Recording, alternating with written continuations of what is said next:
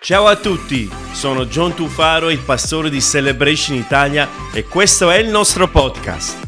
Voglio ringraziarti per come ci stai seguendo oggi e spero che questo messaggio possa ispirarti, rafforzare la tua fede e darti una giusta prospettiva per vedere Dio muoversi nella tua vita. Buon ascolto! Vogliamo passare direttamente al messaggio. Come vedete noi stiamo continuando con Unbreakable. Lo vogliamo dire questa sera? Vediamo se avete imparato un po' di inglese. Uno, due, tre. Mamma mia, siete proprio bravi proprio bravi, forse più bravi del, del, degli americani, che cercano di dire quelle paroline in italiano, però non tanto ci riescono. Noi forse siamo un po' più intuitivi.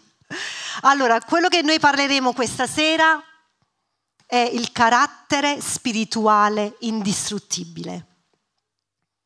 Quanti di voi piacciono le giostre? C'è qualcuno che ama andare sulle giostre? Fatemi vedere, fatemi vedere. Ah, pochissime persone. Allora, dovete sapere, io quando ero adolescente, forse non sembra adesso, sembro molto più posata, amavo le giostre. Tutto quello che era il brivido, tutto quello che ti faceva saltare il cuore, oppure quando scendevi non riuscivi a tenere i piedi a terra perché ti girava tutto, a me piaceva tantissimo. Amavo andare sulle giostre.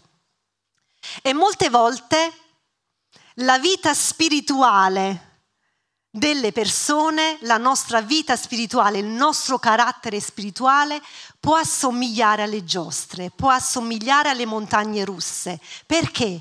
Perché si sale e si scende, si sale e si scende. Non riusciamo a mantenere una continuità, non riusciamo ad essere sempre costanti. Un giorno ci troviamo su, siamo felici, sembra che abbiamo tutto il mondo sotto le nostre mani, tutto va bene, siamo carichi, ce la facciamo, nulla ci può abbattere e casomai durante il corso della giornata incominciano ad esserci i problemi e incominciamo a scendere giù di morale e sembra che tutto il mondo mondo ci è venuto addosso. Allora noi cosa facciamo? Vogliamo parlare in questa sera come possiamo avere un carattere indistruttibile. Perché sapete, proprio come le giostre, come le montagne russe, il nostro carattere può essere incoerente, che è la prova di un carattere non che è carente, il fatto che non portiamo mai a termine un impegno che abbiamo, oppure veniamo meno e non prendiamo posizione, dimostra chi siamo e ci fa capire chi siamo. Qual è la definizione del, di carattere? La definizione di carattere è il modo in cui qualcuno pensa, sente e si comporta. Sono delle qualità mentali, morali e spirituali. Quindi noi riusciamo a vedere attraverso il carattere, io non sto parlando del carattere di una persona, perché il carattere, molte volte dicono, mamma mia, quella persona ha un carattere così forte. Noi non stiamo parlando del carattere forte, noi stiamo parlando del carattere spirituale. Chi siamo in Cristo Gesù, il nostro carattere, come si dimostra in Cristo Gesù. E questo lo possiamo trovare e la chiave di avere questo carattere spirituale indistruttibile lo troviamo solo attraverso l'obbedienza. Vogliamo leggere il testo in Luca capitolo 6 dal verso 46. A proposito, se non avete una Bibbia, fuori ne abbiamo tantissime. Basta che andate al connection point alle fine dell'incontro e saremo lieti di averne una. Se non ce l'avete oppure non avete uh, i telefoni per poter seguire, potete seguire qui sullo schermo quello che leggeremo. Luca 6:46. Perché mi chiamate Signore, Signore e non fate quello che dico? Chiunque viene a me e ascolta le mie parole e le mette in pratica, io vi mostrerò simile ad un uomo il quale, costruendo una casa, ha scavato e scavato profondamente e ha posto il fondamento sulla roccia. È venuta un'alluvione, sottolineate questa parola perché ci ritorneremo sopra. È venuta un'alluvione, la fiumana l'ha investita e quella casa non ha potuto smuoverla perché era stata costruita bene. Invece chi ha udito e non ha messo in pratica è simile a un uomo che ha costruito una casa sul terreno, senza fondamenta, la fiumana l'ha investita e subito è crollata e la rovina di quella casa è stata grande. E nei versi che noi abbiamo appena letto, qui è il Signore che ci parla e dice alle persone, voi mi dite, mi chiamate Signore, Signore, eppure non avete capito io chi sono.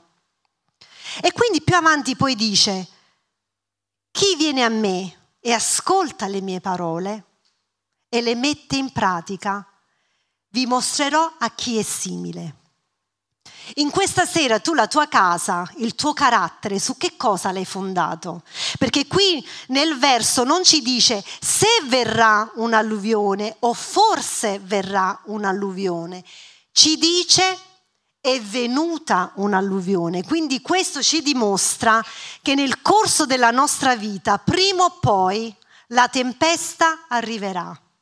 E noi, come figli di Dio, il nostro carattere, come reagirà?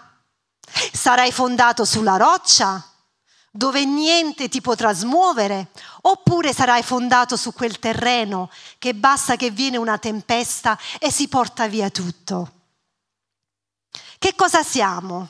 Siamo indistruttibili? Quando arriva la tempesta, cosa facciamo? Stiamo modellando il nostro carattere sulla roccia che è Cristo Gesù? su quale terreno siamo fondati. Io penso che ognuno di noi necessitiamo di farci queste domande, perché molte volte siamo presi dalla nostra vita, siamo presi da tante cose e non ci rendiamo conto e non ci esaminiamo per vedere noi spiritualmente su che cosa siamo fondati. Gesù ci mostra nel primo verso 46 che abbiamo letto, che i caratteri imperfetti delle persone sono quelle persone che stanno dicendo Signore, Signore, io ho fatto, io ho detto nel tuo nome. Ma l'hanno semplicemente detto con la bocca, ma i loro fatti non hanno dimostrato quello che loro hanno detto. La cosa più importante nella nostra vita è vivere la nostra fede. Purtroppo oggi le persone si sono stancate di ascoltare parole. Io faccio, io dico, io sono. Le persone non vogliono più ascoltare, le persone vogliono vedere io come vivo la mia vita cristiana, io chi sono in Cristo Gesù. E questo è importante farlo non solo con le persone che ci circondano, ma soprattutto nella nostra casa, con i nostri figli, con quello che noi siamo. Dobbiamo essere una luce, vogliamo dimostrare quello che siamo, non con le parole, ma con i fatti. Gesù ci dimostra la direzione in cui il nostro carattere si è costruito sulla nostra capacità di essere obbedienti. Certo che l'obbedienza non è facile, l'obbedienza è scomodo, l'obbedienza è difficile e quando arriva un'inondazione o arriva quella tempesta, Sembra che il terreno quasi ci manca sotto, che non riusciamo ad andare avanti. Invece noi vogliamo dire no, io sono fondato sulla roccia che è Cristo Gesù. Tu che cosa farai quando arriva? Quando arriva la tempesta, tu cosa farai? Sarai buttato giù? Perché la vita prima o poi qualcosa addosso ce la butterà. E noi dobbiamo essere forti e radicati sulla roccia che è Cristo Gesù. È facile per le persone, ma forse anche per noi, no? molte volte essere su un terreno di convenienza piuttosto che sul terreno dell'obbedienza, perché l'obbedienza ti porta sacrificio, l'obbedienza è scomodo, l'obbedienza è difficile perché tu devi rinunciare a tante cose che nella tua vita sono comode perché decidi di obbedire a quella che è la parola di Dio. Quando voi venite qua la domenica ad ascoltare il messaggio, due sono le soluzioni. O il messaggio ti turba o il messaggio ti incoraggia. Scegli tu. Quelle parole che ti arrivano, il messaggio che ti arriva, cosa colpisce? Colpisce il turbamento? Ti agita perché tu pensi dentro di te no, ma questo è troppo difficile questo non fa per me, il pastore non lo sa, non la sa la mia situazione, non sa quanto è difficile. Oppure ti incoraggia e tu te ne vai incoraggiato e dici sì, non è facile, vengo sballottata a destra e a sinistra, però i miei piedi non si muovono. sono fondati sulla roccia che è Cristo Gesù. E per fare questo abbiamo bisogno di essere obbedienti a quello che è la parola di Dio. Vogliamo leggere insieme in Luca capitolo 8 verso 5 che dice il seminatore uscì a seminare la sua semenza e mentre seminava una parte del seme cadde lungo la strada, fu calpestato dagli uccelli del cielo che lo mangiarono. Un'altra cadde sulla roccia, appena fu germogliata seccò perché non aveva umidità. Un'altra cadde in mezzo alle spine. Le spine crescendo insieme ad esso lo soffocarono. Un'altra cadde in un buon terreno. Quando fu germognato, produsse il cento per cento. Dicendo queste cose esclamava, chi ha orecchi da udire oda. Saltiamo al verso 11 che dice, or questo è il significato della parabola, il seme è la parola di Dio. Quelli lungo la strada sono coloro che ascoltano, ma poi viene il diavolo e porta via la parola dal loro cuore, affinché non credano e non siano salvati. Quelli sulla roccia invece sono coloro i quali, quando ascoltano la parola, la ricevono con gioia, ma costoro non hanno radice, credono per un certo tempo, ma quando viene la prova si tirano indietro. Verso 14. Quello che è caduto tra le spine sono coloro che ascoltano, ma se ne vanno e restano soffocati dalle preoccupazioni, dalle ricchezze e dai piaceri della vita. E non sono i quali dopo aver udito la parola la ritengono. Scusate, 15. E quello che è caduto in buon terreno sono coloro i quali, dopo aver udito la parola, la ritengono in un cuore onesto e buono, portano frutto con perseveranza. Come vedete qua il testo parla del seme e il seme è la parola di Dio. Il nemico che cosa vuole fare? Il nemico non ha qualcosa contro di te personalmente, non è che va e dice ok, io devo attaccare Lino, oppure ah, fammi vedere, forse devo attaccare Margherita, forse devo attaccare Alessandra. No, mi dispiace dirvelo, ma al nemico non interessi te come persona. Il nemico conosce bene la parola di Dio e a lui interessa che il seme non cada in un buon terreno. Quindi lui non vuole che quel seme cada in un terreno fertile che è quello che è il tuo cuore. Vuole fermare il seme di Dio nella tua vita.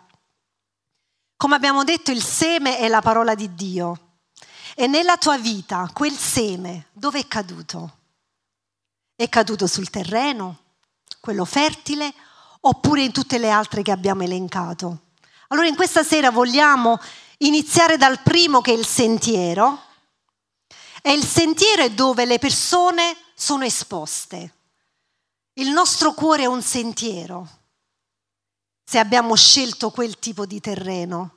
E quel sentiero è esposto a tutto, ai pensieri, alle persone che parlano nella tua vita, che mettono bocca in quello che tu fai o quello che tu sei. E che cosa succede? Che quando incominciano e tu sei su quel tipo di sentiero, non riesci a mantenere il seme. Abbiamo una foto che vogliamo mostrare? Guardate com'è bello questo sentiero. Mm? Apparentemente sembra bello, sembra ampio, eppure è scoperto. Perché è scoperto? Perché attraverso questo sentiero ci può passare di tutto.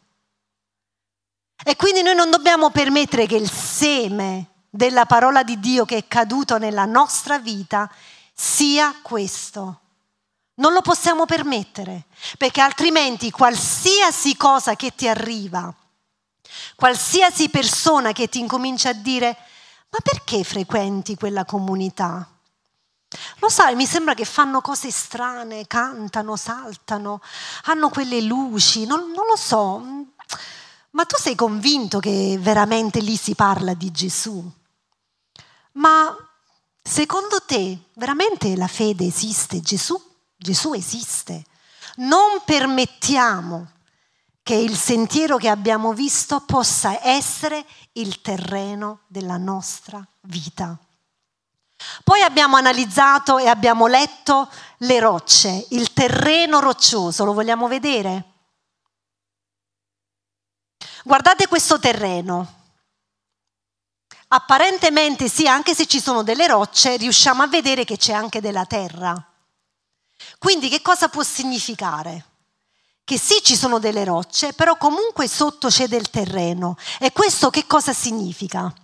Che se tu sei uno di quei semi dove quel seme è caduto e la tua vita è rocciosa, tu l'hai accettato con gioia la parola di Dio. L'hai accettata con gioia e forse hai iniziato anche a frequentare.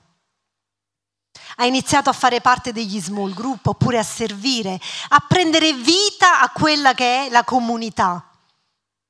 Però che cosa succede sul terreno roccioso? Non riesce a prendere radice.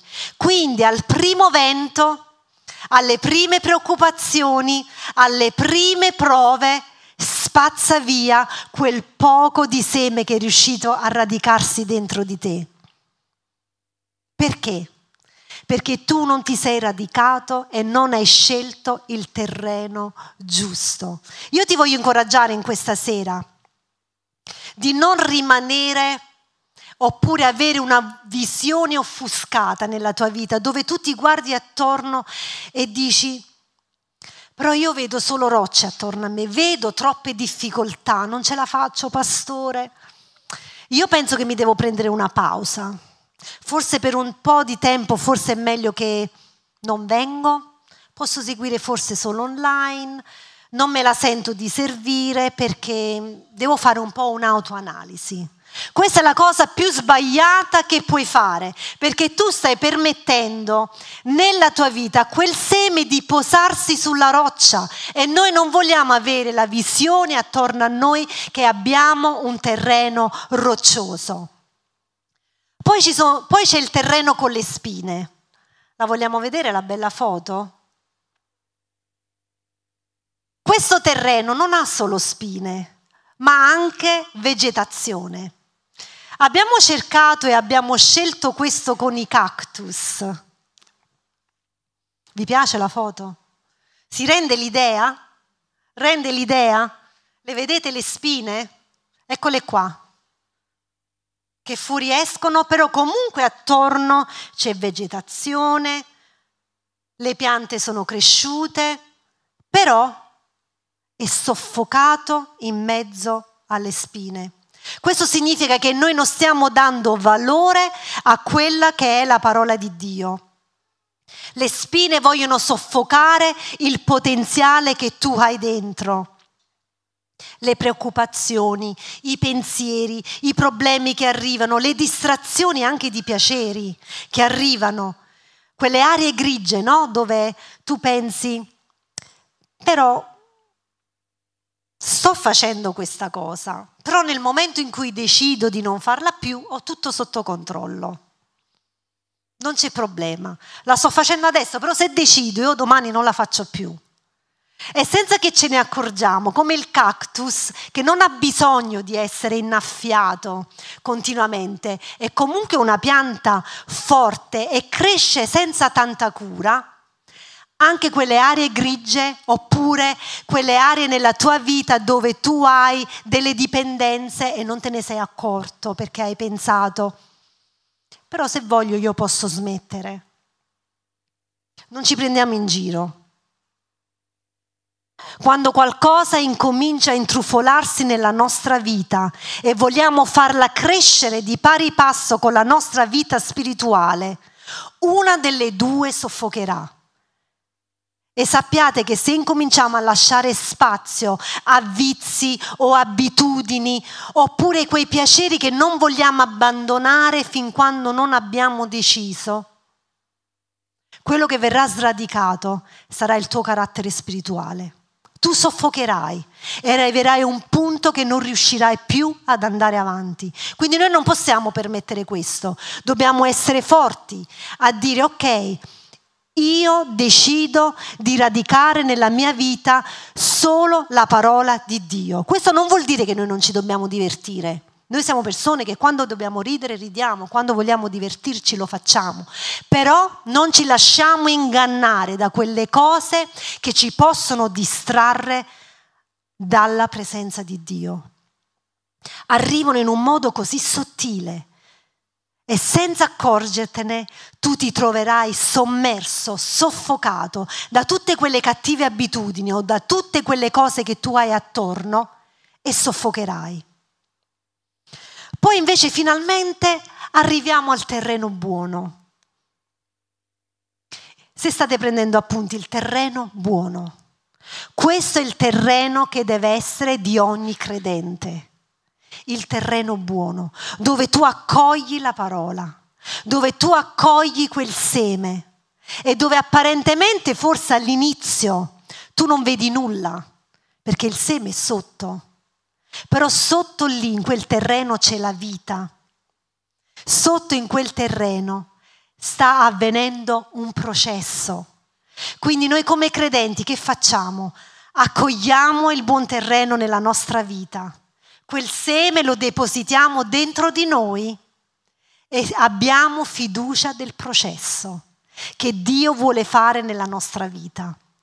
E anche se tu sembra che in questo momento dici però questo processo sta durando proprio tanto, io non vedo nulla, non vedo nessun frutto, ma come mai? Se Dio semina la parola in te, le sue aspettative sono meno di te e più del suo frutto. Qua non stiamo parlando di te come persona, non è la nostra di personalità, non è quello che noi sappiamo fare o possiamo fare per la comunità o per le persone o per Cristo. Sono gli altri che dovranno vedere il frutto che Dio porterà attraverso la tua vita. Quindi accogli il buon terreno. Adesso vi voglio mostrare quali sono i segni di un carattere indistruttibile. Come abbiamo letto prima nel verso 15, dopo aver udito la parola, la ritengono in un cuore onesto e buono e portano frutto con perseveranza. Qui ci sono tre caratteri che ve li voglio elencare. Se volete prendere appunti, c'è qualcuno che sta prendendo appunti, il primo è l'integrità. Questa è una parola che forse oggi non tanto la sentiamo più, no? Un carattere integro. Non si usa più essere integri, ci siamo tutti un po' conformati a quello che è in al momento, di quello che si porta adesso. Invece noi vogliamo essere integri. Che cos'è l'integrità? Nei versi ci ha mostrato che l'integrità è quando arriva quella parola quel buon seme che cade nel terreno, viene trattenuta e poi germoglia. L'integrità significa che tu mantieni gli impegni che ti sei preso, nonostante la stanchezza, nonostante quello che ti può accadere. Tu mantieni con integrità il tuo carattere in Cristo Gesù e mantieni gli impegni che ti sei preso. Poi vogliamo rendere conto. Che cosa significa rendere conto? Rendere conto nel verso che abbiamo letto è quella di quella persona che ha un cuore onesto e buono. Come possiamo rendere conto? Noi non possiamo essere giudici di noi stessi, perché penso che ognuno di noi, se ci autoanalizziamo, incominciamo a dire, vabbè, ma io che faccio di male? Mi comporto bene, sono una credente, vado in chiesa, se c'è da aiutare qualcuno lo faccio. Noi non possiamo essere giudici di noi stessi, ma necessitiamo di rimanere ed avere delle autorità sopra di noi, a cui rendere conto, a quelle persone che possono parlare nella tua vita, che possono parlare nella mia vita, che dove ci sono delle aree buie che non riusciamo a vedere, perché non riusciamo ad analizzarci da solo, interviene quella persona e ti aiuta, ti solleva, ti fa crescere. Quindi è importante avere qualcuno nella nostra vita a cui noi dobbiamo rendere conto. L'altra caratteristica è la durabilità. La durabilità la troviamo nel frutto della perseveranza. Quando noi riusciamo a perseverare senza stancarci, avendo fiducia del processo che stiamo attraversando, rimanendo fermi, perché noi siamo consapevoli che quello che noi stiamo facendo non è uno sprint di 100 metri, noi stiamo facendo una maratona e la maratona ci vuole tempo. Hai bisogno di allenarti, hai bisogno di costanza, hai bisogno di perseveranza e quindi essere durevoli. Quindi rielencando, tre caratteristiche del carattere indistruttibile. Integrità.